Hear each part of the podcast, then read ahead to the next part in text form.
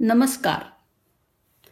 आज ऐकूया अज्ञात लेखकांची गोष्ट देवदूत.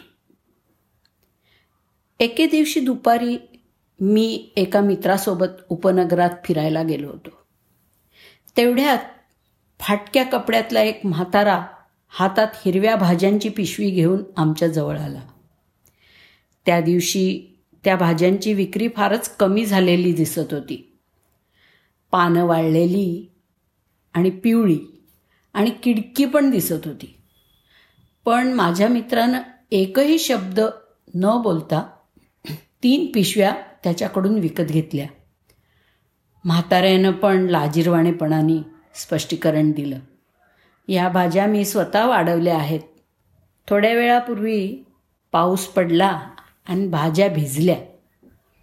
त्यामुळे त्या अशा खराब दिसत आहेत माफ करा हां.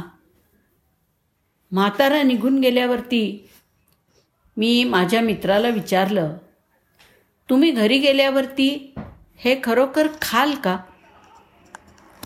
त्याला मला नाही म्हणायचं नव्हतं. या भाज्या आता खाऊ शकत नाही एवढंच तो म्हणाला. अरे मग तू त्या विकत घेण्याची तसदी कशाला घेतलीस? मी विचारलं. त्यावर त्यांनी उत्तर दिलं. कारण त्या भाज्यांचं रूपरंग पाहिल्यावर कोणीही त्या विकत घेणं अशक्यच आहे.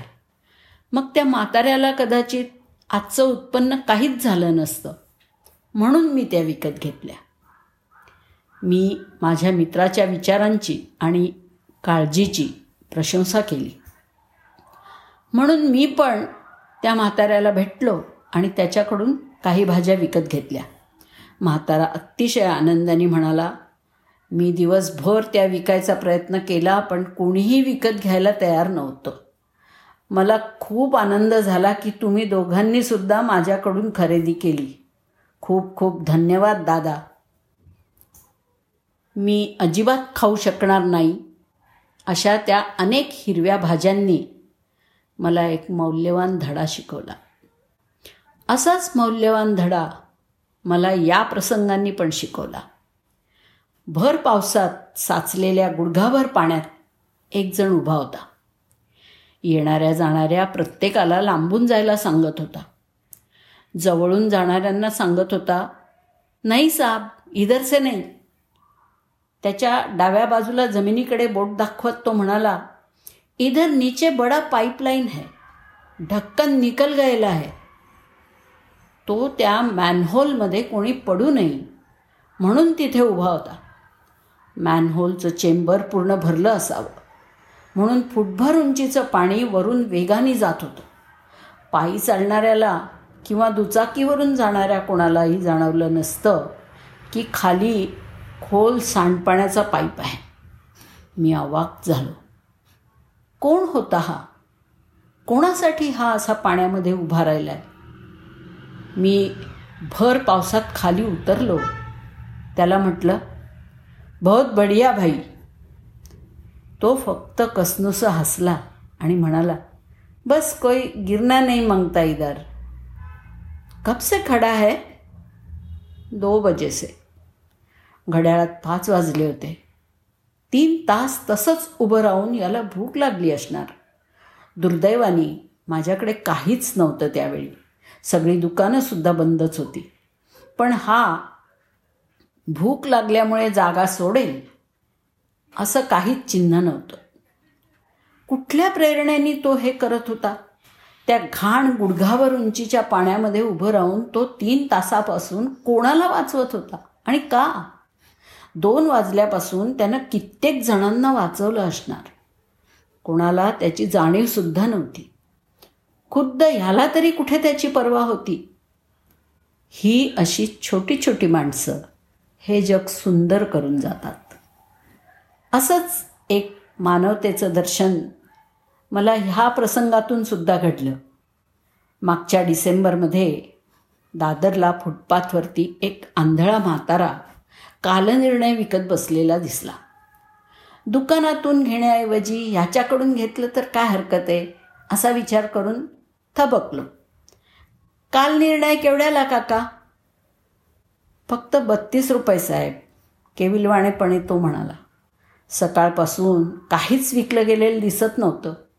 मी एक घेतलं पन्नासची नोट दिली. ती हाताने चाचपडत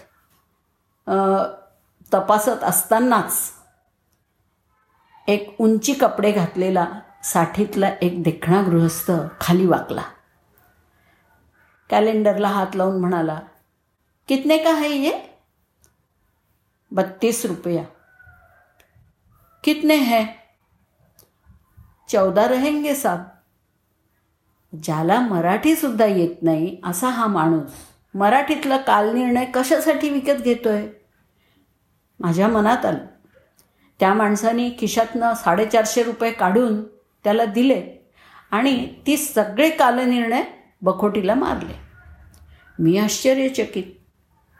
छापील किमतीत विकत घेतोय म्हणजे पुनर्विक्रीसाठी निश्चितच नाही आहेत तसाही कपड्यांवरूनही हा असले किरकोळ धंदे करणाऱ्यातला वाटत नव्हता.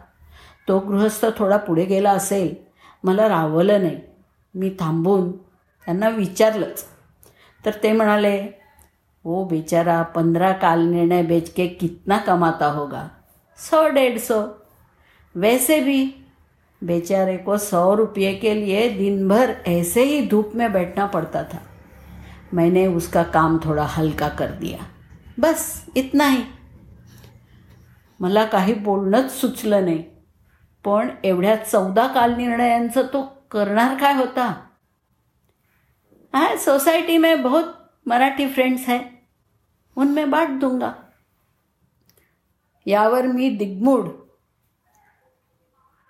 तू एक मिनिट लेट आता तो तुझे बी फोकट में दे देता. मला डोळा मारत हसत तो देवदूत रस्ता पार करून गेला सुद्धा. एखाद्या हॉस्पिटल बाहेर तात्काळ रक्त हवं असा फलक वाचून ऑफिसला किंवा घरी जायला उशीर होईल याची तमा न बाळगता रक्त देणारे कोण असतात? डोळे उघडून पाहिलं तर असे असंख्य अज्ञात देवदूत आपल्याला ठाई ठाई आढळतात. हे जग सुंदर आहे. ते सुंदर करणारे अनामिक देवदूत आजही या जगात आहेत आणि राहतीलही. माणुसकी याहून वेगळी काय बरं असते? धन्यवाद.